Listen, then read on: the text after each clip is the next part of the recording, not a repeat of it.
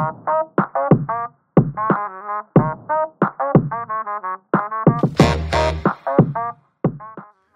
ребята, всем привет! Это подкаст Go Influence. Э, сегодня собрались тут ребята, представители одной сферы. Мы все про инфлюенс-маркетинг. Э, хотим поговорить про изменения рынка с конца 2022 года и что нас ждет в будущем. Я кратко всех представлю. Меня зовут Петя, я развиваю Go Influence агентство. Слева от меня Султан, он представитель агентства Камаладин Медиа. Э, Саша занимается инфлюенсом в банке «Точка», и Цыплухина Аня, она основательница и ведущая подкаста «Несладкий бизнес». Так, давайте каждый чуть-чуть расскажет про себя. Султан, расскажи, чем ты занимаешься, что интересного в твоей работе? Здравствуйте, меня зовут Султан. На текущий момент я являюсь инфлюенс-менеджером в Камаладин Медиа. А, я работаю более пяти лет. До этого я работал в универской движухе, занимался студенческими мероприятиями, был деканом по работе со студентами, это как завуч в школе. Вот. Вот, Вы приняты. А можно я, я не помню свою биографию настолько подробно? Можно не так. Это как на собеседовании. Да, да, да. Саш, можно еще развернуть? А, меня зовут Саша, я занимаюсь инфлюенс-маркетингом в банке «Точка». А, собственно, работаем с инфлюенсерами, с самыми разными каналами, YouTube, Telegram, подкасты. Очень нравится этот э, рынок, эта сфера, столько классных людей здесь вообще и, не знаю, классных ребят, классных знакомств. И сегодня тоже на подкасте, грубо говоря, благодаря своей работе оказался. Вот, поэтому буду рад пообщаться, поделиться опытом и что-то новенькое для себя узнать тоже. Да, кстати, вообще в целом идея записи подкаста в Алматы. Мы все здесь собрались в этом прекрасном городе, именно Сашина. И он такой, давай, что, я Запишем. просто вкинул, типа, как бы идея без реализации ничего не стоит, знаешь, как говорится. Ну, а мы берем и делаем. Ну вот. Go Influence, обращайтесь. Рекламная ставочка прошла. Класс. А, Аня, расскажи про свой бэкграунд. А, привет, ребята, слушатели и зрители. Ну, что могу сказать? Мы три года уже занимаемся ведением подкаста «Несладкий бизнес». Входим в топ-3, наверное, подкастов э, в России известных в категории бизнес и маркетинг. Регулярно попадаем в различные подборки и сейчас развиваем еще свой несладкий продакшн. У нас больше 10 различных проектов, которые мы спродюсировали и сделали и успешно ведем. Это очень круто. Э, мы, как агентство, тоже работаем с Аниным подкастом. Это все, все ТЗ, все четенько, все проговорили, все классно. Это опыт. KPI сделаны. А, так, знаете что, я хочу, наверное, перейти вообще сразу, вот как любит мой хед и руководитель говорить, а, ощущения на кончиках пальцев. Ну, типа, вот по ощущениям, Саш, ты представитель бренда. А, что сильно прям изменилось? Может, там отвалились Э, блогеры, с которыми вы работали на постоянку, и сейчас они там перестали с вами работать, кто-то наоборот добавился? А, ну да, на самом деле э, рынок инфлюенс-маркетинга начал меняться, то есть изменения за 2022 год проходят, и они достаточно серьезные, и я думаю, что все будет еще продолжать меняться а, и в 2023 году. То есть все-таки это достаточно большой рынок, достаточно объемный, и он не может измениться вот в моменте, да, там за неделю или за месяц. Это достаточно долгосрочный процесс. Вот. Из того, что, ну, из интересных тенденций, которые можно выделить э, на текущий момент, это однозначно очень большой рост Телеграма как площадки, Э, которую частично можно назвать площадкой инфлюенс-маркетинга, да, частично может быть площадкой взаимодействия с микромедиа, потому что есть э, в Телеграме как личные блоги, да, личные Телеграм-каналы, так, ну, какие-то микромедиа, грубо говоря. Mm-hmm. Вот. Очень много внимания к ним сейчас со стороны рекламодателей, и, ну, это не только там по нашему, по нашей компании я сужу, я вижу, что и другие компании активно сейчас этот канал для себя рассматривают. Вот это, наверное, такая главная тенденция, да. А, а было такое, что да. вы вот так сидите и э, распределяете рекламный бюджет и решили вообще там 90% полностью пересплетовать все на Telegram? Слушай, ну я не могу сказать, что это было как какой-то вот прям мы сели и решили, да, вот в таком формате. Но как-то в процессе работы это вот само собой происходит, просто в следствие каких-то рассуждений, принятия решений. То есть, да, и видно, что бюджет больше в сторону Telegram распределяется. А какие платформы, площадки ушли вообще на минимум? Ну вот, то есть, э, грубо говоря, растет Telegram, да, а Instagram, наоборот, э, свою актуальность немножко теряет. Да, это связано с тем, что он заблокирован э, в России, то есть из-за этого многие рекламодатели не хотят там размещаться. Ну и в целом из-за этого цифры становятся хуже, охват, вовлеченность, да, а цены при этом не... То есть в Инстаграме, как в площадке уже такой сформированной и развитой, достаточно высокий ценник, на самом деле, на размещение был. Да? Но когда ситуация изменилась, там, условно, Инстаграм заблокировали. Мгм. э, Нету пересчета э, костов. да, ценник вниз не, не пошел. А За- охваты упали, да? Ну, Охваты скачут, скажем охваты так. сложно сказать, да, может быть, у кого-то они там не упали. да, Потому у что у меня, например, выросли, но у меня Вот он- микроблок. Да, у кого-то, может быть, выросли, но, наверное, глобально, если так судить целом вот по платформе, то количество внимания к ней пользователей снижается, потому что не все могут туда зайти. да, Мгм. Ну и выстрелить, как это типа было 10 лет назад. Зато рекламу в Инстаграме можно э, не помещать в ОРД и не заносить. Ну, это на самом деле спорный момент, да, вот, кстати, еще из таких нововведений, которые появились, это вот ОРД, да, по Закон поводу того, что ЕРИР. м, Мгм. сейчас очень много неопределенности по Мгм. этому закону, то есть м, выходят разъяснения постоянно от ФАС, от Роскомнадзора, как нужно действовать, вот, но такое ощущение, что пока что до конца это еще не сформировалось. Официально сказали, что можно не заносить. Ну, там, понимаешь, в чем смысл? Есть, э, с одной стороны, есть ФАС, да, Мгм. с другой стороны, есть Роскомнадзор, которые могут, которые контролируют эти вещи, да, и то, что говорит ФАС, это относится только к действиям ФАС, э, не относится к Роскомнадзору, да, а то, что говорит Роскомнадзор, не относится, как бы, соответственно, к действиям ФАС. У меня, извините, у меня такой вопрос. А, то есть, несмотря на то, что инста полностью, ну, Facebook, инста отвалились, вы все равно делаете какие-то интеграции на этой площадке? Ну, то есть, продолжаются какие-то А. или уже на ноль сведены? Ну, у нас и до этого было не так много интеграций Мгм. в Инстаграме, вот, но периодически что-то может там произойти, какая-то интеграция, да. Ну, точечные. Ну, они раньше были точечными. Потому что от точки. Ну, Я, скажу про других брендов. Ну, как мы работаем с разными брендами. э, рассматривают все равно Инстаграм, все равно делают интеграции. Да, конечно, видно то, что туда меньше бюджетов идет, но все равно пока размещаются. Да, но несмотря на то, что есть какой-то запрет, не, не- нет такого, что Ну- компании боятся заходить туда, или им на государственном уровне, если это большие корпорации, им прям Если- запрет повесили? Если мы говорим о блогерах, и Мгм. мы работаем с блогерами, мы не работаем с э, метой. То есть тут запретов никаких А, нет. Мы то не есть- льем медийку. А вы такие, ну я Мгм. заплатил там ИП Васечкин, и неважно. Да, да, И да. неважно, что это будет в итоге реклама в инсте. Мгм.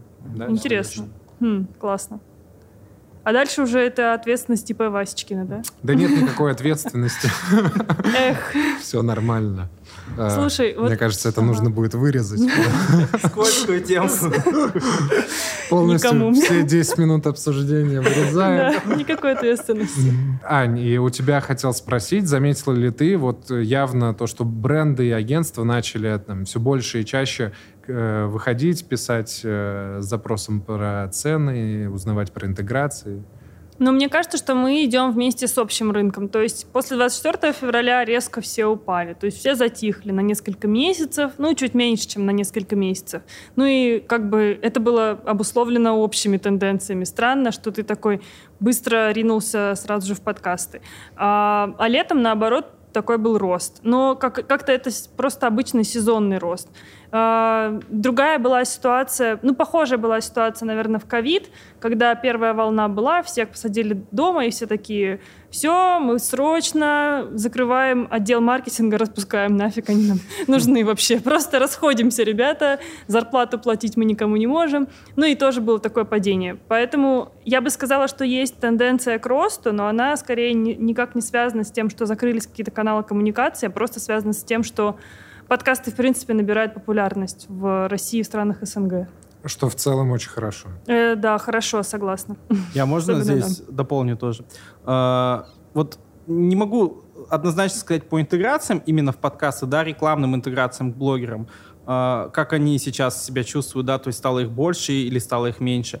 Но вот тенденция довольно выражена, это то, что многие бренды идут в подкасты, чтобы создавать свои какие-то шоу, свои подкасты. Э, И превращается подкаст, получается, в такой, как еще один канал коммуникации, который является просто ну, неким базовым минимумом для современного бренда. То есть у любого бренда есть, условно, там, Инстаграм-аккаунт, Телеграм-канал, да, паблик ВКонтакте. То есть, ну, это просто база, то есть это не обсуждается, как бы, да, у, у всех брендов это есть. И вот подкаст, он постепенно становится таким же, как бы, необходимым минимумом какой-то mm-hmm. коммуникации бренда, просто еще один вариант. Ну, если говорить на эту тему в Казахстане, то у нас только это набирает популярность.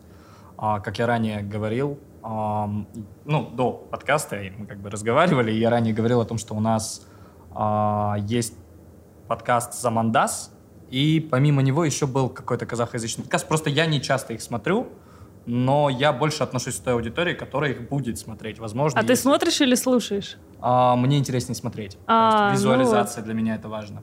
Интересно, да. Я, я, для меня все еще подкасты это как будто бы что-то аудиальное. Ну, то есть э, классно, когда есть э, еще дополнительная картинка, но как будто бы подкаст изначально это что-то в наушниках, но интересно. Подкаст это про то, когда ты пошел на пробежку, когда ты готовишь кушать, когда ну, ты типа. занимаешься чем-то, угу. и у тебя на фоне параллельное слушание, подкаст. да. Да, но это как раз определенная культура потребления, да, или угу. информации, привычка потребления. То есть должно пройти время, чтобы люди привыкли и научились так потреблять информацию, да, то есть, грубо говоря, э, ну, мы тоже не сразу привыкли к тому, что мы там постоянно скроллим Инстаграм, там, да, или ТикТок, или какую-то другую соцсеть, э, у нас эта привычка вырабатывалась какое-то время, да, а сейчас это тоже, ну, то, что делают все всегда, там, постоянно. Залипать в ТикТоке да. до 4 утра, да? Ну, типа того.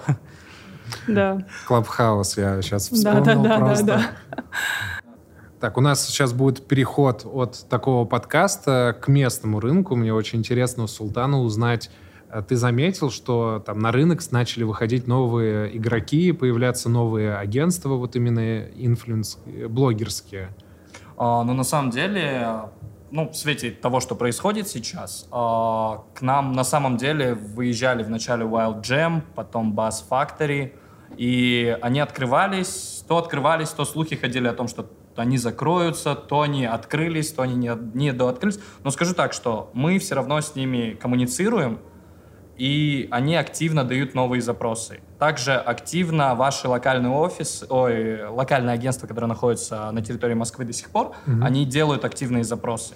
Так как, насколько я понимаю, что все тендера, которые были выиграны, их нужно исполнять, эти обязательства. Возможно, там произошли перераспределения бюджета, там, допустим, с РФ в СНГ, но даже так СНГ не покроет 140 миллионов населения. Угу, типа да. там, возможно, как-то переместят бюджеты на тот же Телеграм, на те же подкасты и еще на что-то.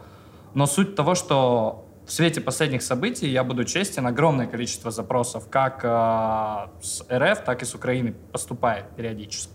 Именно на местных блогеров? На местных блогеров, то есть они также продолжают э, рекламировать свои товары. Угу.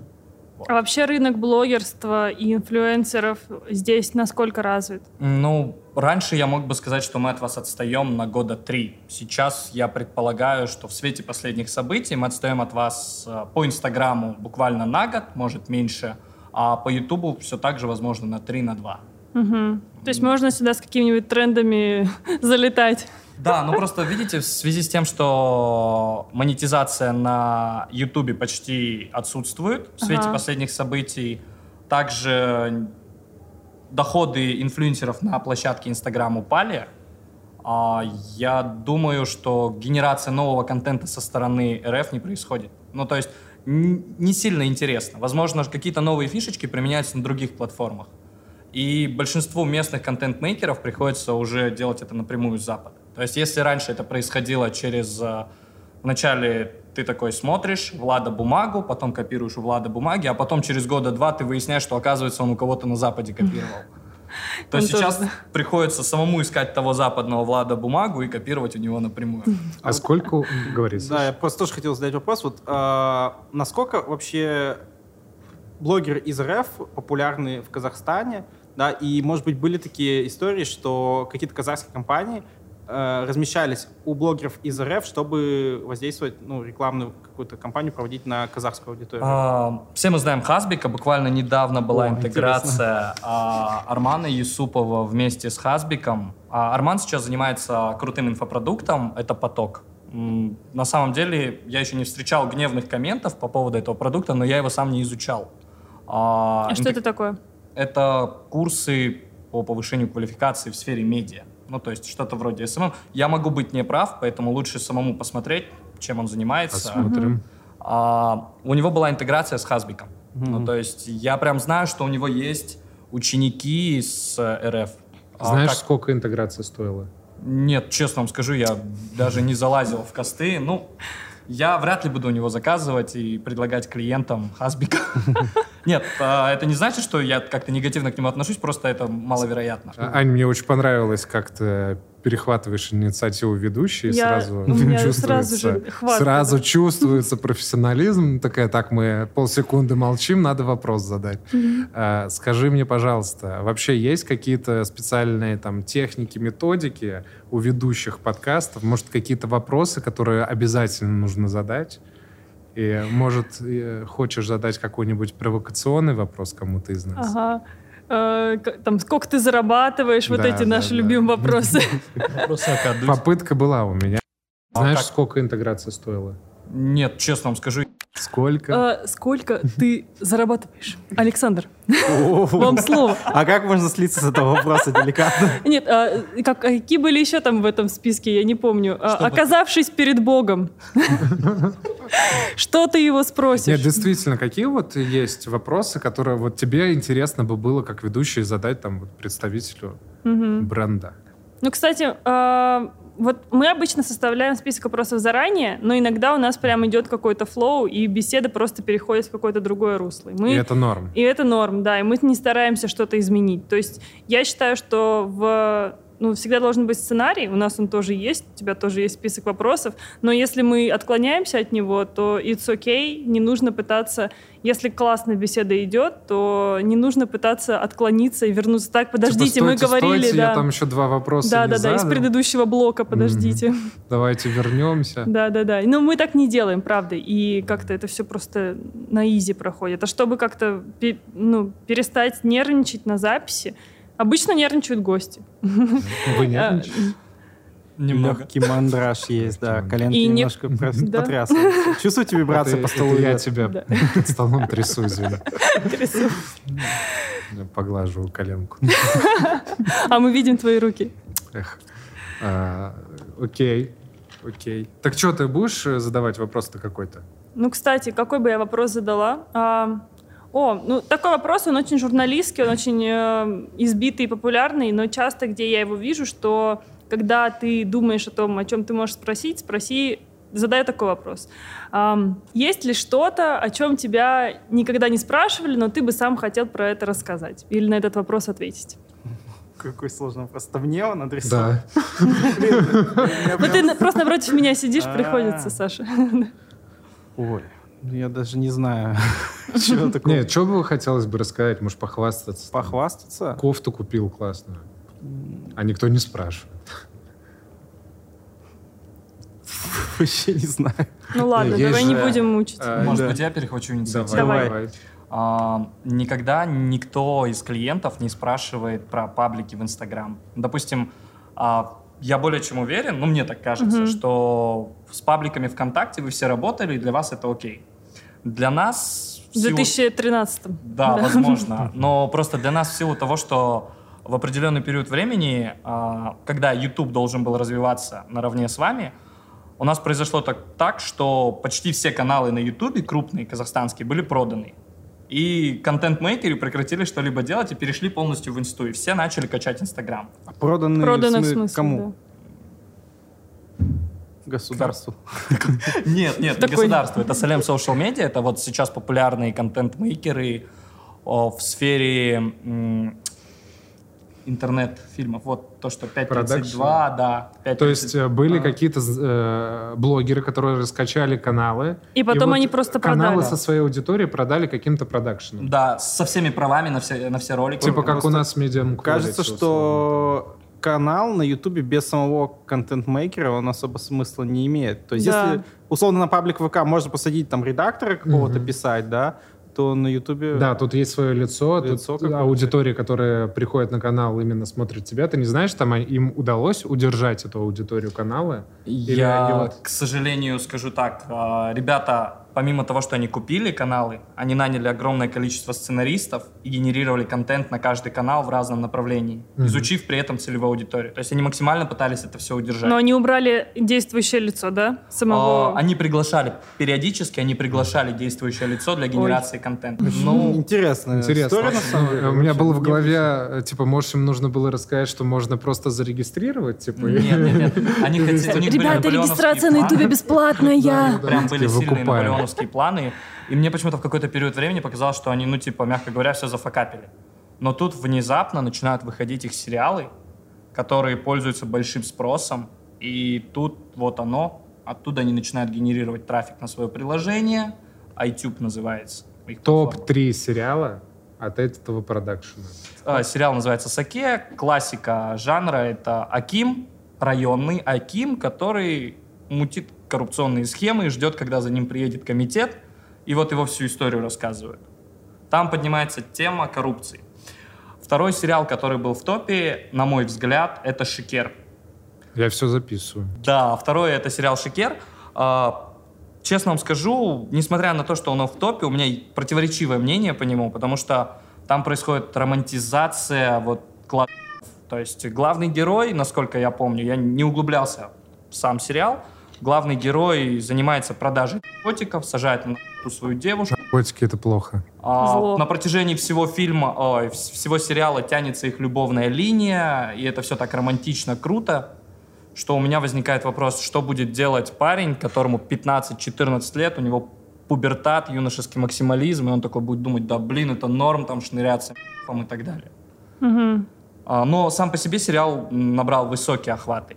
После «Шикер» я считаю, что в топе это 5.32, сериал про маньяков. Я вот начал недавно смотреть. То есть они эти сериалы выпускают именно на Ютубе, На Ютубе. а монетизируют их за счет того, что там какая-то рекламная интеграция в этих сериалах. Я, к сожалению, не знаю, как они монетизируют Ага. сериалы. Об этом история умалчивает. Я знаю, что еще э, есть в Казахстане площадка iTube. Вот они генерируют трафик на YouTube за счет Мгм. этих сериалов. То есть на YouTube я Мгм. выкладываю и говорю о том, что вот, допустим, две серии я выкладываю, Мгм. седьмую и восьмую. В конце седьмой серии я говорю о том, что если ты хочешь сейчас посмотреть восьмую серию, переходи по ссылке в описании на нашу платформу YouTube. Интересно. И я еще знаю, что на iTube, по-моему, все без цензуры. А в YouTube они такие сжатые версии выставляют, чтобы Мгм. можно было поинтереснее ну, посмотреть. Будет чем коротать зимние вечера в Алмате. Ну, это при- примерно то, как работают наши каналы, как вот Старт, э, что там, ОККО, которые генерят уже собственные ну, да, сериалы внутри да, стриминги, то есть Стриминговый именно сервис. стриминги. Просто здесь немножко другой у них был. Вот, ну, мне просто, знаешь, что интересно? А, мне кажется, что если вот они выкупают YouTube-каналы, то это логично выкупать, э, грубо говоря, как вот заключается контракт с, каким, с каким-то музыкантом, например, когда человек подписывает контракт, где он полностью отчуждает права ну, на свое творчество и, грубо говоря, на свою публичную даже персону. И, ну, есть там всякие скандалы, когда у какого-нибудь артиста там забрали его Имя. Мгм. псевдоним, типа вот в таком формате. И тогда ты получаешь не только канал, на котором есть какие-то подписчики, там, да, какие-то просмотры, ты получаешь еще, грубо говоря, обязательство о том, что человек будет в этом какое-то количество времени участвовать, там, да, и, ну, получать за это какие-то деньги, условно говоря, но ты на этом можешь зарабатывать, там, на рекламе или еще на чем-то. Ну, я вот, честно, я не знаю, как у Мгм. них проходил процесс монетизации, но я помню, что они прям вкладывали деньги, и, возможно, сейчас они как-то их отбивают. А, так вот, к чему я вел? Я Про- немного про завернул. паблики в Да, я хотел Инстаграме. рассказать про паблики в Инстаграме. Давным-давно я услышал мнение одного из владельцев крупнейшего паблика, не буду называть какого. Он сказал о том, что все инфлюенсеры, которых вы знаете в Инстаграм, вайнеры и так далее, их создают паблики. То есть, э, грубо говоря, вы подписываетесь, подписываетесь на страничку с мемами, с информацией какой-то базовой, а потом периодически туда добавляют там того же любимого Гусейн Гасанова, отмечают его профайл, вы периодически переходите, смотрите на его контент, думаете, вау, круто, подписывайтесь, у него 3 миллиона подписчиков, а потом он начинает гивы рекламировать. То есть это не только казахская история, это и в России то, также, да, Ну, создаются инфлюенсеры за счет вот этих пабликов? Да, то есть мне изначально вот этот человек, он мне говорил, Интересно. смотрите на паблики и, берите самые Интересно. Ну вот я сейчас вспоминаю, есть блогер Литвин Михаил. Да, я вот я его сначала в пабликах и увидел, то есть я его не знал как э, отдельного персонажа.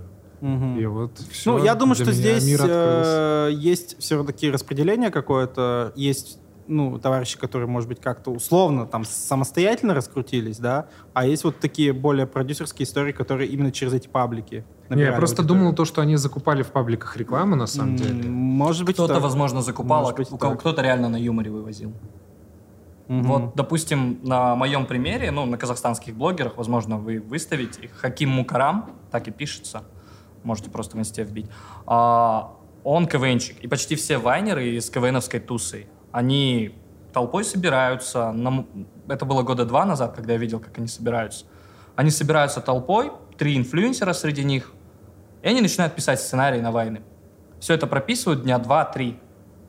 И на следующий день они берут одного камерамена и поехали по локациям все снимать. Мгм. Там 7-8 роликов на каждого они снимают, камерамену платят, естественно, там по-свойски, энную сумму, и периодически выкладывают. И- И нет-нет, у них что-то стреляет. И, возможно, за счет подобных подобного контента, который в рекомендуемом. Помните, Ага. раньше алгоритм рекомендуемых работал совсем по-другому, и типа можно было легче набрать аудиторию. Мгм. Ну, сейчас- сейчас... в Reels также. Почему нет? В Reels возможно, да, но просто пока вот до Рилса мы дошли в тот период времени, возможно, паблики были проще. Ну да, ну сейчас прям я вижу, что YouTube Shorts за год вырос наравне с ТикТоком. Ну, знаю эту всю статистику, что он прям по охвату аудитории также, он такие безумные цифры отливает э, новым пользователям, которые туда заходят. Даже Инстаграм столько не дает, У простите. нас есть блогер на эксклюзивном контракте, Ага. у которого охваты средние на Ютубе на видео там 100 тысяч просмотров, Мгм. может там. Ну, короче, средненький. А шортс у него по 2 по 3 миллиона. Ну, Да. к- кого вы можете назвать в шортс, кто вот прям круто залетает, набирает миллионы просмотров? Паблик «Едим дома». Вот паблики. Ну, это, короче, такой Ну, это, слушай, ну, блин, это гениально, серьезно. Они до этого сидели на Дзене. Мгм. Хотел сказать на Яндекс Дзене, но уже не Яндекс. Да, я понимаю, это, короче, такие видосы, которые э, условно залипательный видос на 5 минут, как кто-то что-то делает. Ну, это то, на чем выехал ТикТок. Да. Да-да. Ну, это много. Бессонных ночей. И когда ты такой, блин, ну я понимаю, что это бессмысленно, но я буду Ну, я смотреть. досмотрю до Да, я конца. буду- досмотрю до конца. Ну, правда. И ютуберы тоже заво- заводят отдельные ютуб-каналы под шортс. Но вот наш блогер, про которого я рассказывал, у него гейминг-сегмент, его зовут Dragon Dogs. Вот у него средние охваты, прямо сейчас смотрю, там 50 тысяч на ролик, а шорты по 2-3 миллиона. Офигеть. Ну вот, вот, смотрите, сами. Интересно. Шорты, шортс, если я не ошибаюсь, еще монетизируются, потому что я помню, Да. что вот эта вот история с выводом средств в инвалюте, это был типа лютый трэш.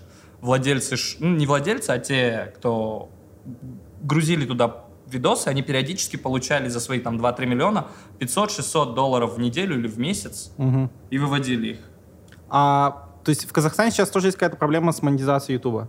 А, да как-то, по-моему, я туда даже не заглядывал никогда. Я просто А, ну, я вот тоже обращаю не- внимание на YouTube российский, потому что, ну, объективно он лучше развит, чем Ну, наш. я к тому, что в российском Ютубе монетизации от Ютуба нет. То есть за просмотры тебе больше не платится. Ну Я да, но прав, даже да? когда Больше. она была, даже когда она была, это были такие копейки. Ну, правда. относительные копейки, да, Ютуберы зарабатывали в основном на На- интеграции. на прямой рекламе. Да, на прямой Да, рекламе. Это, конечно. это И а, а здесь мы, кстати, говорили с девочкой на прошлой неделе, которая 250 тысяч подписчиков у нее в Ютубе, на Ютуб-канале на ее. И она сказала, что почему-то до Казахстана не долетают Ютуб-коды. Вот если кто-то занимается Ютубом, то они знают, что для того, чтобы подключить монетизацию, тебе должен прийти код. И он не придет тебе на почту, он придет тебе в физическом конверте в почтовый ящик.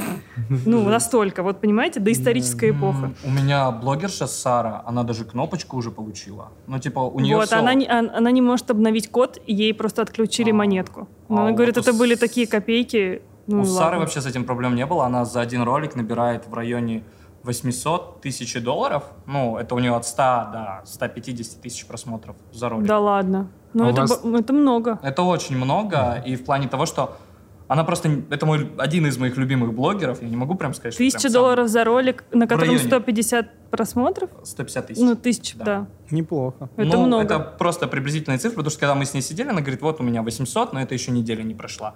И она не снимает эти деньги, ей без разницы на них. Ну, типа, периодически, там раз в месяц что-то можно, но... Мгм. Ну, они я вот э, знал, что в России а, раньше, во всяком случае, на Дзене неплохо на монетизации можно было заработать. Да. От- ну, относительно неплохо. То Потому есть, что раскачивали платформу. да, раскачивали платформу, да. То есть, как сейчас там монетизация работает и как она будет работать, это, конечно, непонятно. Вроде пока так же, если я не Да. ошибаюсь. Ну, не знаю, уже как-то не, не смотрел, что там сейчас. Посмотрим, запишем новый подкаст и обсудим Мгм. монетизацию в Дзене. Да, да, да, да. Мне, А можно я задам тебе вопрос? А вы интегрируетесь в ВК сейчас? Да. А, И как результаты? Э, В смысле по охватам? Ну да, по охватам, по, не знаю, ре- ну, что говорят ваши рекламодатели? может. Смотри, мы- ну, эти. Как всегда делаем? Заказчики. Мы, как агентство, всегда коммитимся по охватам. У нас KPI охвата. Мы э, те цифры, которые э, даем в медиаплане, мы их выполняем. Потому что Мгм. мы там всегда за- заниженные показатели даем. У нас местами CPV где-то может быть выше рынка, как казалось бы, но по э, результатам РК у нас всегда там показатели охвата поднимаются, CPV снижается. Э, редко, ну, типа, нашу часть мы выполняем замечательно, потому что грамотно подбираем там блогеров. Редко кто из э, брендов нам дает внутренние показатели, там говорит, что столько-то у нас покупок было, вот такой там CTR, э, в клик Мгм. в ссылку и так далее. Тут у нас... Ну и вообще, кто нам э- э- эти показатели дает, это у нас секретная инфа. Ну а так в целом, ну в целом все ок. Ну, у тебя же зависит э, результат рекламной кампании от того, какого ты блогера подобрал. Если у него нормальный ER, нормальные охваты, то и CTR у него будет норм.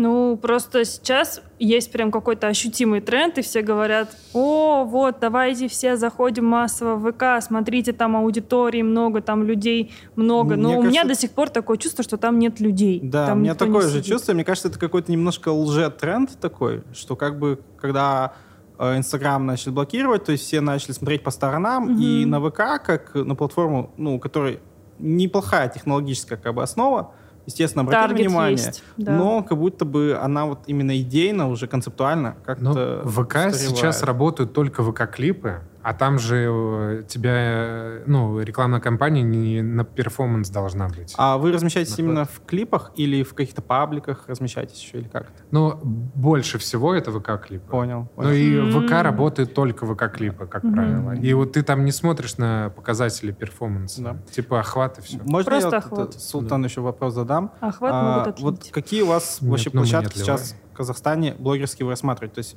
Инстаграм, Ютуб. ТикТок, Телега, да? Что еще? И, может быть, ты по ним какую-то вот, ну, приоритизацию расскажешь? Что А, вообще, больше я скажу качает, что так, меньше? а, в связи с тем, что, как я ранее говорил, YouTube у нас был откат, ну, с откатом развивался, а, чаще мы занимаемся все инстой. То есть инста для нас это просто, это меньше Ну, трудозатратно. то есть номер один — это Инста. и легче монетизируется, да. Типа Мгм. ты меньше потратил, больше получил. И инфлюенсер в том числе, и агентство.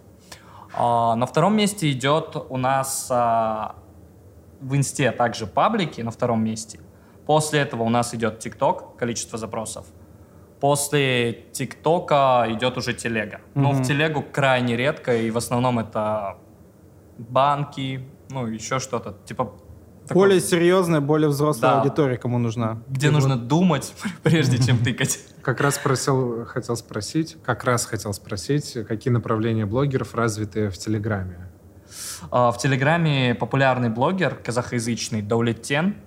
А, Так как я не очень хорошо говорю на казахском, я просто вкратце, ну, типа, я могу тезисность для себя перевести, о чем он говорит. Он рассказывает про государственные программы, про то, где брать кредит, о том, что вообще кредиты в смысле, э, в целом не нужно брать. Он, это- ну, то есть он пытается просветить казахоязычное население. Мгм. А, где лучше взять ипотеку. Финансовая То есть составляющая. финграмотность. Мгм. А сколько вот у него подписчиков примерно, если помнишь? А, да я даже на него Просто интересно, да. В районе 700 Просто интересно, тысяч. чтобы он А, про 700 точку тысяч? рассказал. Это очень много. Для То есть- телеги. А, не, не, да. не, прошу прощения, я могу ошибаться. В районе 330. Но это все равно неплохо. И это все казахоязычное. Это круто на самом деле, потому что, ну, э, русскоязычные каналы, наверное, сейчас самые там новостные, самые крупные, это, ну, миллиона три подписчиков.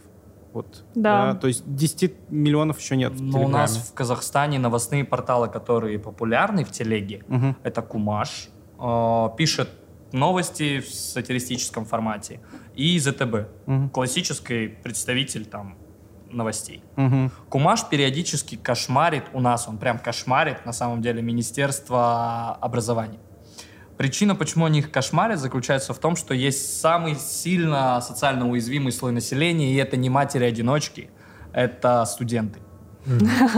А, Им периодически не доплачивают стипендию, и ну, мне очень нравится, как Кумаш защищает студентов. Они поднимают эти вопросы у себя на паблике, и в течение там, двух-трех часов им чудесным образом досылают остатки стипендии, которые должны были. Или дают какой-то коммент. Классно. Типа можно просто... за- Я позже скину вам ссылки, если вам нужно будет, вы прям на посты вы можете У нас посмотреть. просто высылают опровержение. Это неправда. Все в раке. Аня, это неправда, что ты говоришь. Да. Очень Мы это вырежем. ребята. Ну, типа, с Кумашем очень тяжело интегрироваться, сразу вам скажу. Ну, это по моему опыту, потому что у меня классический представитель клиента, который пишет ТЗ, бриф, говорит, как все должно быть, ты скидываешь Кумашу, они говорят, не, ни черта подобного, будет вот так примерно, и свой формат дают. Но у авторских каналов зачастую как раз им больше дают свободы, чтобы это было и э, в их стиле, и более нативно, так что это все ок. А Дзен вообще у вас как-то котируется? Пару раз а, у меня было такое, что вот по поводу моей любимой блогерши, одной из любимых блогерш, писал Яндекс и говорил о том, что мы хотели бы, чтобы она там дублировала контент на А. Дзене, мы будем прод- продвигать его, а с вашей стороны просто контент. Как давно это было примерно? Это было в начале года. Ну, это еще было до слияния с ВК, скорее всего, да, Дзена. Потому что как Дзен будет развиваться после слияния, которое вот совсем недавно пришло, это, ну, большой вопрос, еще ничего не понятно на самом деле. Я думаю, что... Насколько я помню, Дзен отлетел для ВК Да, полностью. да, да. А да. Delivery Club отлетел в обратную В сторону. Яндекс. Ну, они типа махнулись, свапнулись. Да. Да. Ясненько. А, Я хотел еще поговорить, наверное, с теми, кто приехал в Казахстан и узнать... Что, узнать, как какие вам- кафешки нам нравятся? Нет, узнать вообще, как работается в другом часовом поясе, что такое работа вне офиса, там, дома, где-то в коворкингах, как это удобно, неудобно. Ну, раз на меня опять Давай. первый Да. отвечу. Неудобно, неудобно, скажу сразу. Это на самом деле ну, проблема, да, потому что ну вот ты, допустим, приехал, снял какую-то квартиру, не всегда там есть удобное место рабочее, да. То есть если ты живешь у себя дома, я вот, ну, я много работал, в общем, удаленно, много работал из дома, как бы и в точке, был такой опыт, и до точки я много работал э, на удаленке. Но когда ты у себя дома, ты себе просто какое-то местечко оборудовал классное, там купил классный стул, классный стол, типа там все настроил, как тебе нужно, там свет возле окошечка, все поставил, как тебе надо, да. А, когда снимаешь квартиру, ну, например, не всегда там есть возможно, ну, есть уже по умолчанию какая-то мебель удобная, например, да, чтобы работать. Вот. А, И не всегда есть возможность там это для себя место оборудовать, потому что, ну, бывает, что ты там собираешься куда-то дальше переезжать или еще что-то, то есть сейчас планы меняются постоянно. А, В кофейнях там работать, например, тоже, ну, п- иногда бывает такой опыт. Но это тоже не всегда удобно, потому что, м, ну вот, в общем, в Екатеринбурге, например, мне вот больше нравится работать в кофейнях, чем в Алматы. Вот. Ну, может быть, я не нашел здесь еще для себя какую-то классную кофейню для работы просто. Мы после записи с Султаном пойдем по всем кофейням, Ага. будет нам рассказывать. Кофейни, коворкинги. Да. Ну, нет, Здесь хороший интернет, здесь розетки удобно Да. расположены. вот, о, не, у меня возле дома есть, в принципе, классная кофейня, э, куда я хожу Как работать. называется? Фласк. Фласк. Да, минутка рекламы. Ребятам, хорошая кофейня, приходите туда. Э, Ой, я тоже проходила мимо. Да, у них несколько, несколько кофеин по городу. И в Бишкеке тоже она есть, тоже туда ходил. Вот. Э, Ну, там не очень большое пространство, да, и если там много народу, уже некомфортно. Вот так. Но я с утра прихожу, обычно там никого нет, и я сижу там один просто работаю. Это типа. самое комфортное место, которое на текущий момент ты нашел здесь. Да? Да. Ну, это вот флас, который находится на месте, где дом 36. Вот, там такой он прям в закуточке, то есть не проходное место, и там реально до обеда людей практически не бывает. И я обычно до обеда работаю с кофейни, а после обеда уже иду из дома работаю. Мгм. Вот. Я могу сказать про себя. Э, Когда мы были в Москве, я очень часто работал из дома. Мне было лень е- ездить в офисе, в офис. Нам позволяли удаленно работать. Сейчас же я прям бегу в офис. Мне дома скучно, даже если, ладно, удобно работать. Мне хочется общения, мне хочется с коллегами поговорить, выйти там, покурить, кофе попить. И мне больше... э, Ну, я прям соскучился по этому формату офисному. Интересно. У меня нет такого, потому что я на фрилансе, у меня нет офиса как такового. И в Москве я работала из дома. а, или из кафешек, из каких-нибудь из кофеин, опять же. Но в кофейнях мне, опять же, не нравится, что шумно, у меня постоянно зумы какие-нибудь. Поэтому сейчас я просто не выхожу из дома. Вот такая реальность. Приехала, смотрю на Казахстан из окна. А по времени ты как? По времени, ой, ну, и я, на самом деле, с одной стороны, удобно, что у тебя первая половина дня, ты можешь спокойно встать, а, позавтракать, проснуться, ответить всем на сообщения, и только где-то с часа дня начинать работу. И я все встречи ставлю прямо на утро, все еще сонные, у меня уже обед. Очень удобно. Но приходится работать до 10 вечера примерно. Но я, в принципе, мне и так с этим нормально. То есть, что я утром бы работала, что я вечером работаю. Я бы и в Москве до 10 вечера работала. Вот. Да. Ну, у меня вот э, часовые пояса нем- есть небольшой дискомфорт. Во-первых, я люблю рано вставать и люблю вот работать в первой половине дня. Это у меня такое самое продуктивное время, когда у меня лучше всего работает голова. Типа. Но э, если Москва, это начинает, начинает работать ну, часам к двум, да, то есть два часа здесь, это в Москве 11 часов. 11. 11 ага. часов, да, то есть все только пришли в офис, налили себе кофе, чуть-чуть проснулись и начинают разгребать свои задачки, да, а у нас уже здесь 2 часа. Вот. И многие вещи, как бы, да, то есть и в Москве, ну, ребята, кто-то там, допустим, блогер или еще кто-то отвечает там, допустим, уже даже после рабочего времени, допустим, у них там 7 часов, там 8, да, они отвечают еще что-то, а у нас это уже прям, ну, там 10-11 часов. И, конечно, вот такие рабочие сообщения прилетают. И, ну, я, я стараюсь всегда всем отвечать по возможности. Ну, да, иногда это не очень удобно. Э, Султан, Как тебе Мне живется? комфортно в офисе так. тебе как, по кайфу? Р- э, Российские агентства, они как, по какому времени вам пишут? А, Ну, так как у меня часто... У меня есть периодические запросы, не прям очень часто, но периодически они есть. Бывает такое, что они, вот как вы и говорите, с- ну не прям с двух, я их с 12 начинаю терроризировать. Ну, в смысле, мне шеф иногда часто говорит, что я занимаюсь террором, когда постоянно спрашиваю одно и то же. В 9 утра Да, по Москве. и вот я начинаю с 12 часов дня начинать Когда подпишете документы. Да, когда вы подпишете документ, когда утвердите смету, а когда я получу обратную связь. А подскажите, пожалуйста, могу ли я вам еще чем-то помочь? Ну, вот, вот этот назойливый продавец а, с утра Мгм. пораньше. Слушай, расскажи про своих п- основных клиентов. Вот кто больше биллинга вам приносит постоянно? А, Постоянный клиент Мгм. у нас в компании, ну, буду говорить о самом таком нашем уважаемом клиенте, это Samsung. Мгм. А, Надя Манухина, привет. Нет, а, нам очень комфортно с ними работать. А, У них есть свои условия. Там, по-моему, я лично подписывал 40-страничный договор, и я помню, что есть некоторые моменты, о которых я говорить не должен. Конечно. В общем, очень комфортно с ними работать. Я занимаюсь конкретно, исключительно закрытием проектов. Мгм. То есть это подготовка, не подготовка отчетов, распечатка, э, подпись, э, распечатать, подписать, отправить, э, а- фотоотчет, там еще дополнительную смету, анекс подписать, а- АВР, СФ, еще что-то. Ну, короче, вот полный пакет документов, который закрывается, он очень сложно закрывается. Потом документы с третьими лицами. То есть этим всем я занимаюсь по. Samsung. Только исключительно этим и своими блогерами.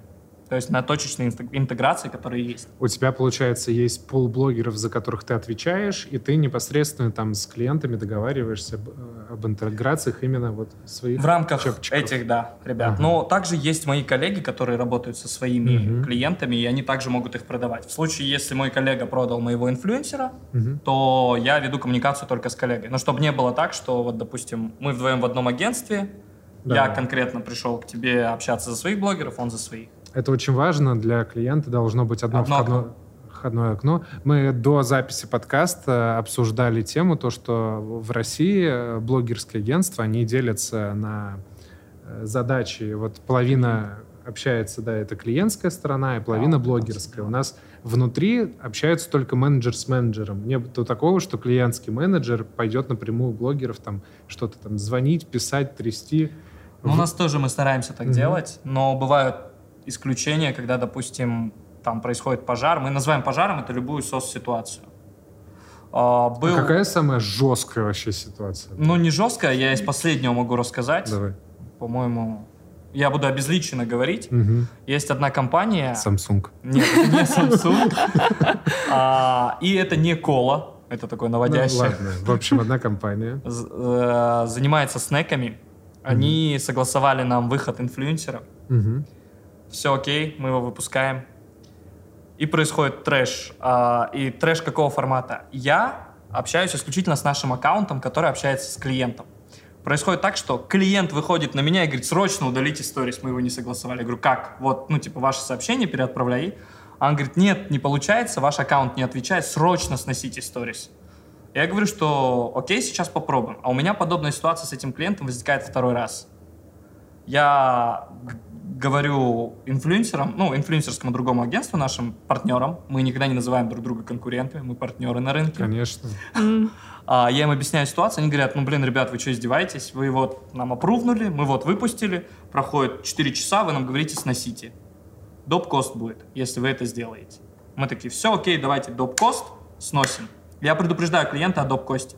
Мгм. Он мне говорит, окей, главное, снесите побыстрее. А потом выясняется, что аккаунт подрубился в диалог, и они доп-кост не согласовали, и там вообще лютый трэш пошел. В итоге пришлось тушить пожар вообще другому менеджеру, который ранее общался с этим клиентом.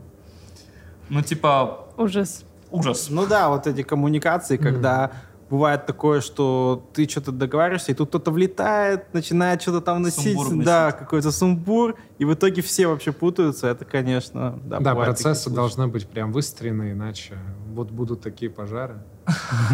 А бывали ли какие-то реально вот у вас, допустим, истории с блогерами, которые делали всякую хрень, У нас очень много историй. Ну, ты расскажи какую-нибудь самую трешовую историю. Давайте от всех. У меня-то нет такого опыта. Саш потом расскажет. Думай над историей. Меня на прошлом подкасте спрашивали про трэш-истории. Ну, ладно, пусть Петя Говори, говори, расскажет. говори. Ну, не особо нечего было рассказать. Вот там э, на прошлом подкасте тоже, вот мы с ребятами Go Influence записывали, а, там была такая история. Там, там был еще Антон Маслов, э, наш тоже коллега-подкастер из Гласно. А, и, в общем, была такая история, что он а, принес прайс на... Он говорит, о, у нас тут появились новые подкасты, показал прайс. Я говорю, ну, давай там возьмем 4 эпизода, условно, этого, этого подкаста, да. А, он такой, все, круто, мы согласовали эту цену. А потом он такой приходит и говорит, блин, я тебе принес прайс без нашей как бы наценки. Да, но раз уж мы договорились, то все. Да, у меня тоже такое было, и когда я это осознаю, я говорю, просто, типа, можете не смотреть этот файл, удалите у себя, пожалуйста, его. Вы его не видели. Я сейчас новые пришлю. А по поводу историй, которые были, я э, достаточно давно вообще на рынке influence работаю, и раньше как раз был внутри блогерских агентств. Мгм. Мы называем их talent-агентства. И вот там историй было у нас кучу. И там, когда все уже оплачено, все отснято, уже готовая рекламная кампания, и вот, дедлайн самый короткий, там, до вечера, там, условно, до 7 вечера нам нужно выпуститься, а у нас блогер летит куда-то в самолете, и потому что ему, он, ему захотелось э, На Бали. На ну, не. Э, покапризничать. Он сказал, я вообще тогда ничего не буду выпускать. А мы, мы говорим, что у нас там и штрафы огромные прописаны. И нам нужно обязательно выпустить. Типа, в чем А в проблема? договоре с блогером тоже прописаны штрафы Тоже для блогера. прописаны штрафы для блогеров. Все у нас зеркально, обязательно. И блогер Он говорит, такой, я нет, я- заплачу. Я не буду, говорит, А ничего блогер говорит, выпускать. я договор не читал, поэтому Да, не буду». он отключает телефоны, все отключает, летит. У нас сгорели сроки, у нас отказ от клиента от рекламной кампании, хотя Но без штрафа. все готово. Нет, штрафы, ой, мы там разбирались вообще очень жестко.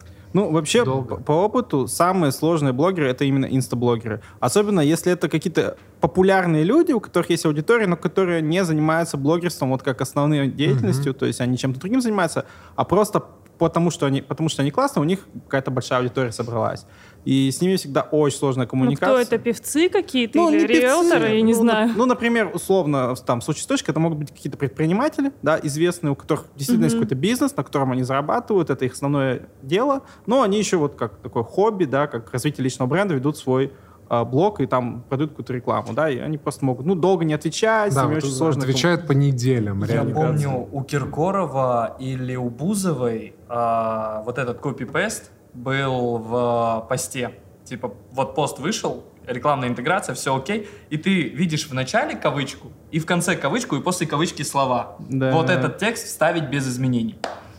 Да, да, я тоже такой. Ну, мне кажется, про Оленьку все уже Если тысячу раз ошибаюсь, написали, про фото... зафотошопленные фотографии. Да, ну, у нас такое тоже было пару раз с Инстаграм, ой, не с Инстаграм, с Телеграм, что там э, каналы, они вот просто вообще копировали то, что им прислали, даже не, не читая вообще. То есть они даже не прочитали, что написано, просто копипас вообще вставили, и все. А, а причем ты еще блогерам говоришь, вот вы как загрузите, сделайте скрин, отправьте нам до, до того, как выложить все. Мы окнем, они такие, да, да, хорошо, и мы смотрим в ленте уже. Два часа назад. А, ребят, я хотел вам рассказать очень интересную ситуацию про бабки и про букмекеров, и про то, как они давят бабками. Я столько Сразу у вас скажу. это вижу рекламы. Да. Вот это 1xbet, э, фонд бет, какие-то какие вот их так много. У нас просто запрещена вся эта наружка и э, прямая реклама там, не знаю. У нас разрешена, и вы, наверное, по да. Альфа едете и видите вывеску 1xbet, париматч, пинап, Я в шоке. Пинап. Я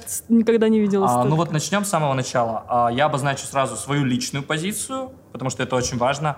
А, я как менеджер агентства был бы рад сотрудничать с БК. Ну, то есть я считаю их с чем? максимально... БК? С букмекерами. А, БК. Угу. Букмекерские конторы. БК. А, ситуация следующая. Есть блогер, назову его блогер X, у которого есть принцип не брать рекламу. На тот пери... Он сейчас популярен, но на тот период времени у него было очень мало подписчиков. Идет созвон с представителем БК, тоже не буду называть БК, mm-hmm. и он говорит, типа, мы хотели бы купить рекламу. Mm-hmm. Чтобы вы понимали, на тот момент времени у него прайсы были в районе 300 тысяч тенге за видеопост. 300 тысяч тенге за видеопост тогда, это приблизительно в районе... Это немного. 50, 70 тысяч рублей тогда, в тот период времени. Mm-hmm. Это было в 2017-2018 год. Mm-hmm. Но он принципиально не работает с БК по причине того, что его близкое окружение, близкие друзья – они уходили в лудоманию, у них были проблемы с этим, и он решил, что он не будет с ними работать. Угу. Они сидят вместе, а, он, а, его менеджер и вот этот созвон на громкой связи, и они угорают на Чиме. Ну, немного подвыпившие, сидят, ржут. И он такой говорит, вот мы бы хотели ему предложить интеграцию и так далее. И он, недолго думает, оттуда кричит, три ляма! Ну, это большие деньги относительно, это уже под 200 тысяч, по-моему, рублей, если не ошибаюсь, на скидку. А, 3 ляма тенге. Да, 3 ляма тенге. И этот э, чувак такой слышит, говорит, хорошо, подскажите, пожалуйста, что в эту сумму входит? И как, как вам осуществить перевод? Может, подпишем договор? Сегодня плачу, сегодня. И в этот момент, ну, типа, блогер X понимает, что он сейчас продастся, потому что ему, ну, на тот период времени ему нужны были деньги, но он не хотел больше быть соблазненными. И он говорит, бросай на трубку, больше не отвечай им по моим ценам. Никогда. Да, да, ну Они правда такое рано было. или поздно купят с таким успехом. Ну, да. ну, на самом деле, для них это небольшие деньги. Я знаю mm-hmm. цены на интеграции, не знаю, с большими российскими банками и блогерами. Там большие цены, но там активации такие, они просто говорят, типа, активации каждую секунду сыпались, типа. Ну, для тебя, человека, там, допустим, который э, продает э, долгоиграющий продукт, банковскую карту, который там 10 лет будет еще работать, а сейчас в России бесконечность. Mm-hmm. Э, ну, то есть это, это большой LTV. Если у тебя один клиент будет там 10 лет с тобой, а ты заплатил там несколько миллионов какому-нибудь блогеру. Например, ну, да? типа, да, вот типа, Лерчику mm-hmm. за эту интеграцию. Тебе вообще пофигу тебя, у тебя это все окупится в 10 раз. Ну, на долгосрочной истории, да, это как бы окупается все. Но вот по поводу, вернемся если к БК, то э, мое субъективное мнение, что независимо от их костов, которые они предлагают, они так же, как и любые другие клиенты, никогда не дают обратную связь. То есть mm. они не говорят, сколько у нас зарегалось и так далее. Причина проста. Мне достаточно э, получить двух-трех чуваков, которые на чемпионат мира против сборной э, Япония с Германией играли, зальют, ну, буквально такие уверенные, там, по ляму и просто... Ну, у них другие цели, задачи. Э, Да, я, я это прекрасно понимаю. Я, кстати, слышал такую ну, информацию, что вот букмекеры, они многих э, блогеров, инфлюенсеров, они, короче, э, подключают на процент от проигрыша людей, которые от них приходят. Ничего себе. А, не совсем. Вот эта ситуация, ну, типа, я какой-то период времени своей жизни занимался гэмблингом. Ну, в смысле, типа, я прям сидел и играл, и мне было это интересно. А Егор Крид, кстати, ушел в гэмблинг, и это, наверное, не самое лучшее, что могло произойти с выходцем из Black Star, который забрал свое имя, в отличие от некоторых. А, так вот, а, система следующая. А, у каждой, в моем случае это было онлайн-казино, у каждого онлайн-казино есть своя партнерская программа. И как у каждой партнерской программы есть свои условия. Допустим, а, ты получаешь процент, там, 10% с проигрыша всех игроков, которые зарегистрируются по твоей ссылке в течение, они сразу время прописывают, либо в течение года, либо в течение трех лет. Там определенный процент. А, Следующее условие, ты получаешь по 50 евро за регистрацию каждого участника при условии, что он сделает минимальный депозит, там 10 тысяч тенге, ориентировочно.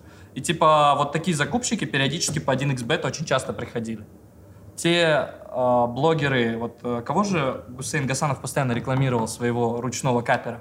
Ты так любишь Гасана? Я, это, я люблю Гасанова, Литвина, всю вот эту вот тусовку. Мы не в курсе про Я ручных каперов. Я вообще для меня Динат. их Динат, не я вспомнил. существует, в принципе. Ну, в общем, смотрите, просто а, эти инфлюенсеры, про которых я сейчас а, проговорил, а, они пример для наших казахоязычных инфлюенсеров, которые не всегда ведут добросовестно дела. То есть они смотрят на их схему, как они работают, и пытаются эту же схему внедрить у нас. У нас очень наивное население, на самом деле. Огромное количество мошенничеств происходит. А, и вот по реферальной системе они как раз таки и работают. Ну да. Там проигрыши прям максимальные. Да, это вот, кстати, именно с казино такая рефер- реферальная система-то есть, не, не только с букмекерами. И еще прикольная фишка. У нас есть одно казино, которое очень активно заходит на рынок, но она Это не реклама себя- казино. Да, она пози- я не буду Казино называть. это плохо. Она позиционирует себя как букмекерская контора, потому что букмекеры у нас не сильно запрещены. Мгм. Но онлайн-казино у нас запрещено на территории, как и на РФ. Ну, в принципе, Мгм. законы это очень схожи. Но там можно провалиться в казиношку. Ну, понятно. Через зеркалочку. Да. Может, подумаем про планы на будущее? Можно тут пофантазировать. Типа, что бы хотелось от рынка? Ну, у меня только один это рост подкастов, ребята. Если вы еще не слушаете, слушайте. Если вы еще не делаете, делайте. А ты прорекламируешь наш подкаст? А, конечно, да. Правда? Вот этот выпуск обязательно. Приятно. залетели Я даже не думал об этом. Неожиданно и приятно. Да, да. Не, ну надо все отслушать, отсмотреть. Э. Мне кажется, он более-менее норм получается. А там на про- постпродакшене сделают, что у нас вау, прям так интересно все было. Я всем, я в сторис выставлю, я маме покажу, в семейный чат скину, всем покажу. Саш, ты что хочешь вообще от influence? Я хочу, рынка. чтобы блогеры а, больше души вкладывали в интеграции. То есть, чтобы они не просто тупо оттарабанивали там, условно, бриф, ну, переписанный, да, там, как-то поменяли два слова местами и зачитали просто говорящей головой там, да, или где-то написали текст в телеграм-канале, чтобы, ну, как-то через себя действительно пропускали продукт, а практически любой продукт, мне кажется, можно подать достаточно органично для собственной, как бы, для собственного блога, да, для собственной личности. Вот. И хочется, чтобы больше блогеров как бы более как бы с душой к этому подходили, и это будет круто и для их аудитории, потому что она будет эту рекламу воспринимать более лояльно, да, меньше там негативить, меньше там отписываться условно, еще что-то. И это будет круто и для брендов, потому что и бренды будут получать большую отдачу, да, как бы. Ну и вообще, а, то есть если мы... В ну, целом на развитие рынка и будет влиять. да, в том числе это будет влиять Мгм. на развитие рынка. Но я говорю, что даже если мы откинем какие-то вот показатели в цифрах, да, как- мне вот как менеджеру, ну, например, всегда очень приятно, когда блогер действительно, ну, как-то от души сделал это все, то есть искренне порекомендовал, посоветовал что-то, да, тот, тот продукт, с которым мы к нему пришли, он как-то посмотрел, что это, и искренне как-то рассказал своей аудитории.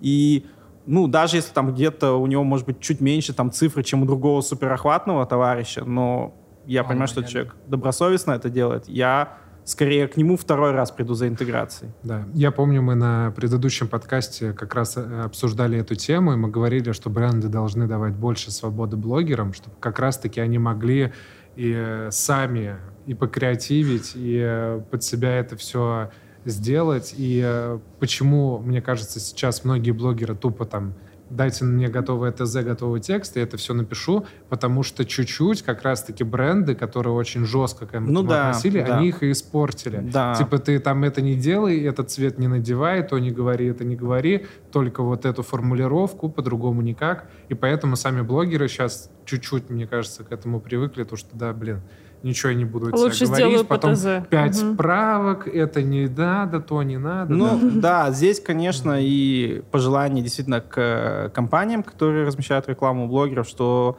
чуть больше доверяйте блогерам, то есть выбирайте блогеров качественно, то есть ну, вот не выбирайте как бы некачественных блогеров. Но если вы выбрали качественного блогера, то чуть больше ему доверяйте, потому что вы же его выбрали, да, потому что человек делает крутой контент, потому что он знает свою аудиторию.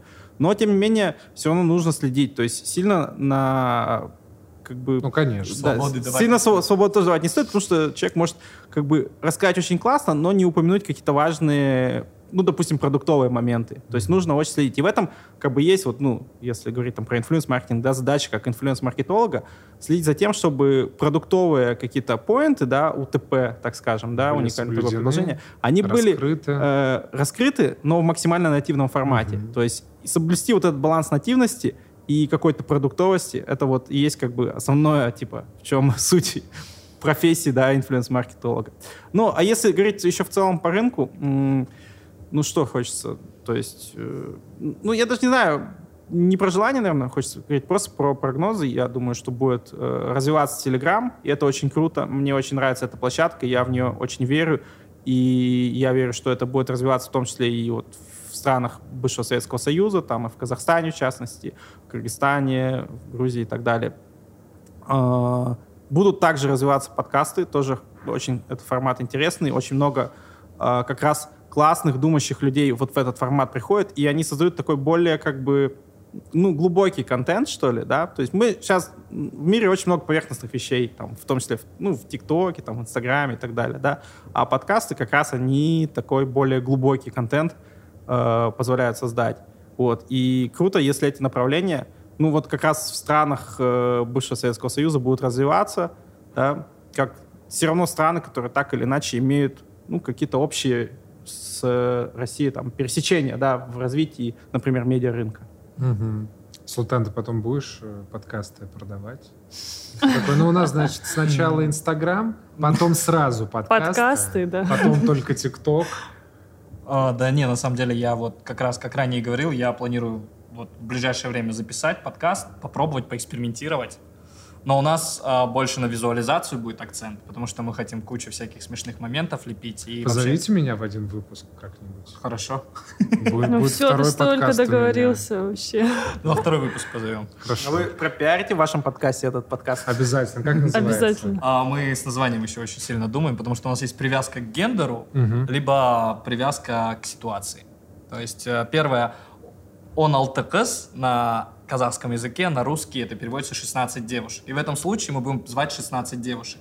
А во втором случае чего нельзя говорить девушкам? Там можно и пацанов, и девчонок, и про кринжовые ситуации. Мгм.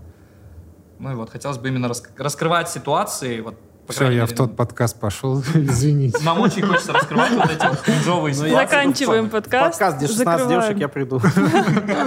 Посмотреть, как Не, зритель. не считая собаки. А, Про рынок. Про рынок, да, расскажи, что тебе хочется. Может, А. тебе хочется, чтобы вот ваши конкуренты исчезли? Закрылись, да. Да нет, Не а, конкуренты, партнеры. Да, да, Партнеры. да. Ну, Ранее просто исчезли партнеры. работал в университете, мой...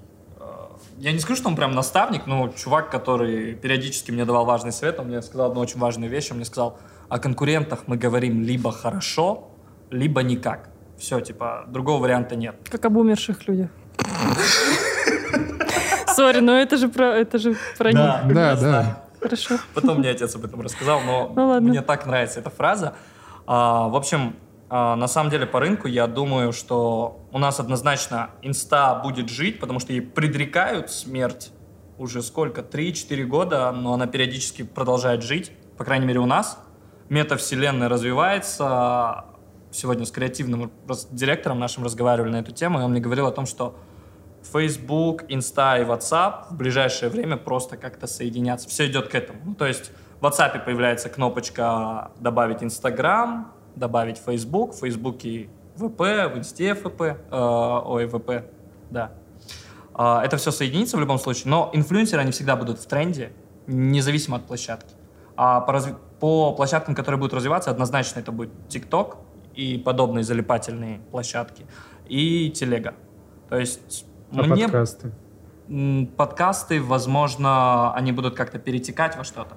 Ну, по моему ощущению, подкаст это что-то для души. Это что-то для избранного народа. Ну, типа, населения или пользователей, как будет правильнее. Потому что подкаст не слушает каждый второй. Типа, можно зайти в офис и спросить, какие подкасты ты слушаешь, и тебе из 10 человек, может быть, в хорошем случае трое скажут, я вот такой-то смотрю, вот такой-то слушаю. Сейчас это считается даже модно. Вот, ну, и уровень интеллекта у ребят выше, скорее Да, всего, среднестатистического. такой, ну, «Ой, я типа, я не прям подкаст». жестко хвалю, но Ой, я, я буду всем осознаю. говорить, что я слушаю подкаст, чтобы думали, что я умный. И Я ведешь. могу здесь э, вкинуть цитату от Джейсона Стэттема. Да. Типа, только э, глупец судит человека по поступкам, а только мудрец судит человека по тем подкастам, которые он слушает. Ау, ауф. Ничего себе. Ну, типа, интеллектуальная... Я думаю, что интеллектуальная составляющая там СНГ, оно будет расти все выше и выше. Будет меньше недобросовестных инфлюенсеров, которые всякие схемы левые рекламируют. Это скоро вымрет, потому что, допустим, в России это сразу чекается и сразу негатив вызывает. Тут еще там в, в медийку в ТикТоке залета- залетают видосы, где там скрещивают руки э, на животе и говорят, ты хочешь зарабатывать 500 тысяч тенге в месяц, тогда пройди курс. У нас это уже не читается. Тут еще этого много достаточно. Это Вот правда. Да, мне просто, мне просто реально интересно. А, у меня такой вопрос вот к вам, ко всем. Как вы думаете, ам, инфлюенсеры или паблики? Вот за чем будущее? Ну, то есть один человек или Один. обезличенное? Один. Один человек. Influence, лицо должно быть по-любому. Д- доверие от человека идет. Доверие идет не от паблика. А Мгм. все-таки инфлюенсер — это э, влияние. У меня противоположная мысль. Давай. Ну-ка, ты давай. с своими пабликами, А, там да, давайте я сейчас объясню, что паб Гусейн Гусейн. Гасан. Гасан такой. А, Я Мы искренне его так считаю, что будущее больше за пабликами, потому что, ну, объединение людей, оно всегда было. А, Они могут идти не за самым харизматичным и человеком, который больше всех кричит «я». Они могут идти просто за умным лидером, и поэтому редактор, скажем так, они могут идти за редактором с таким же успехом. И паблики, они будут еще сильнее развиваться и, возможно, переходить в какие-то СМИ уже стопроцентные, как-то, возможно, немного трансформируются. Давайте искусственно Саша, активно ты? спорить. Э, Я вкину такую срединную мысль, что, значит, и паблики будут существовать, и инфлюенсеры, да, и инфлюенсеры, они, конечно, ярче, да, на человека мы всегда больше реагируем, но паблики, они более устойчивы, потому что они не, не привязаны к какому-то одному человеку, и в случае, там, если, ну, допустим, инфлюенсер, он, ну, выгорел, например, да, паблик может продолжать существовать, там, команда, какая-то преемственность смыслов. И вот такой очень интересный есть э, момент, такая тенденция, что самые топ-инфлюенсеры, э, ну, например, российские, да, они, э, набрав высокий личный медийный вес, начинают развивать свои паблики. Например, у Варламова есть, там Варламов News, у Собчак есть «Осторожно, Собчак», и у нее там вообще целая сетка. Кровавая дама, что-то. Да, да, да, да, да. То есть у нее, ну, вот, грубо говоря, остор... а, не осторожно Собчак, осторожно новости у нее есть. Мгм. Вот осторожно новости. То есть это миллионный телеграм-канал новостной, который очень многие люди читают, да, но он как бы изначально рождается из э, личного бренда Собчак, но превращается уже в самостоятельную историю. Осторожно, подкасты. Э, да, в том числе. Все у нее там полный... да. прод- Вот, Ну, я э, согласна. я меняю свое мнение, Ага. я теперь за Сашино мнение. Эй, так нечестно. меня, в принципе, на самом деле, за нету своего мнения. Я так... Ты просто Где, маневрируешь. где лучше звучит, я туда. Ага. Я поэтому в Казахстане вообще. Казахстан. Завтра на казахском заговоришь уже. Да. Лучше звучит. Джигича. Есть же такое, да? Джеки Чи? По-мужски. Тут Да, бьют, говорят, вот. Джеки Чи. Да-да-да. Типа, что-то такое есть. Да. Ну, не что-то, точно есть такое, в смысле, типа, а то я как-то говорю, как будто не место. Возможно, где-то слышал. Ань, а как принято вообще завершать подкаст? Подписывайтесь, ставьте лайки. Если вы досмотрели до этого места или дослушали, обязательно переходите в секцию комментариев и оставьте комментарий. А вы голосуете за что? За инфлюенсеров или за паблики? Я бы вкинул еще такую тему, что пишите в комментариях вопросы, которые вы бы хотели, чтобы мы обсудили в следующем подкасте. Он ведь Кого вы хотите, будет. чтобы мы позвали в Да. следующий подкаст? А, мы, на самом видишь, деле, мне говорю так уже. понравилось говорить в микрофон, и э, Давайте я еще на хотел часа. бы еще записать выпуск, а может быть и не один, и там посмотреть, как я там перед камерой виляюсь, мотаюсь, там... Это ты еще без наушников записывал. себя. А когда А, в наушниках еще еще, наушники, круче. да? Да? ты еще свой Да. голос слышишь, и как на радио прям. Надо попробовать. Султан, тебе успехов в твоем подкасте, чтобы ты показал рынку Казахстана, что это круто, что это классно, что все слушали. И я надеюсь, что мы потом создадим, мы все, всеми подкастами соберемся и создадим один большой мегатрон подкаст. Рейнджер. Мега-подкаст. Обо всем. Да, он будет идти в вечность. Ты там мотаешь тут, значит, про девушек, тут про маркетинг, там про, я не знаю, Бизнес. законы. И ты так мотаешь, и это один большой подкаст. Это можно э, вырезать, можно оставить. Э, Я когда писал вопросы, типа, Ань, задай какой-нибудь провокационный вопрос, и наш пиар написал, типа, это очень интересно, а есть вариант, что ты не сможешь ответить. А у меня уже была заготовка. Вот задай любой вопрос мне. А, вот, Ань, хорошо. э, задай какой-нибудь провокационный вопрос. Сколько ты зарабатываешь? А тебя это не должно. О, Вот это панч. Раунд! Мощно. Жестко. Мощно. Конец. Да. Ну, большой рахмет, как говорится. Больш- Рахмет, Расходимся. Всем спасибо. Снято. Пока. Я аж даже это переволновался.